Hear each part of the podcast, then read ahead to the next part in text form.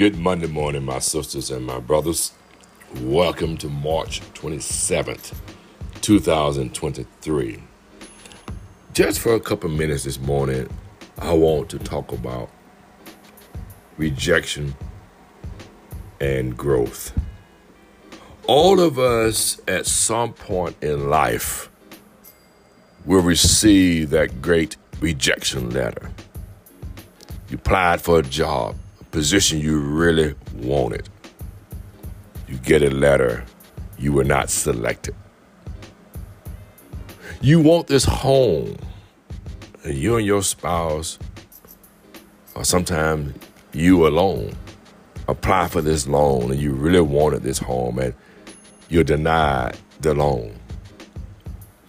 A relationship that you've thrived in for years all of a sudden it ends abruptly. What I've learned, my sisters and my brothers, that rejection actually fuels me, it revives me to build a better me. I missed a couple job opportunities in my career, but I went back and built on myself, improved some skills, some communication skills, uh, became more articulate and precise, and made sure I was better prepared for the next opportunity. See, rejection is not designed to cause you to lose confidence, but it is a cry or call sometimes for you to build a better you. Loan applications at home that you've always wanted sometimes we have to go back and reassess our spending habits, our paying bills habits. Do we pay on time? Always try to pay early so I can keep a perfect credit score. Uh, build your credit score, reduce your expenses, and when you go back, you have no doubt in your mind that your ratios are in place, your income to expenses, your debt to income ratios are ready. And so now you're ready to go back out there. Don't stop just because you were denied that one time. Relationships.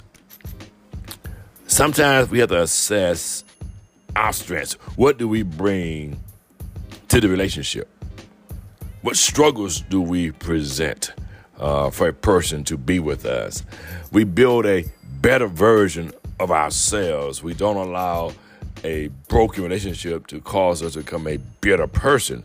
We actually become a better version of ourselves. And we have enough confidence to know that uh, a job rejection, a loan denial, uh, an end into a relationship, as a child of God, there's something better for us. But we must do our part.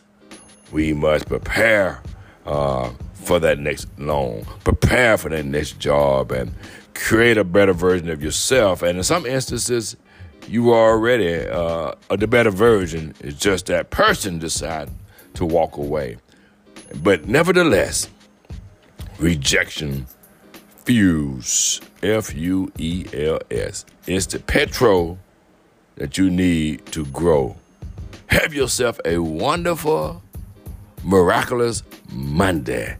And remember, rejection is the petrol to your growth. Remember days, daily acknowledge your Savior, and ASAP, always stop and pray.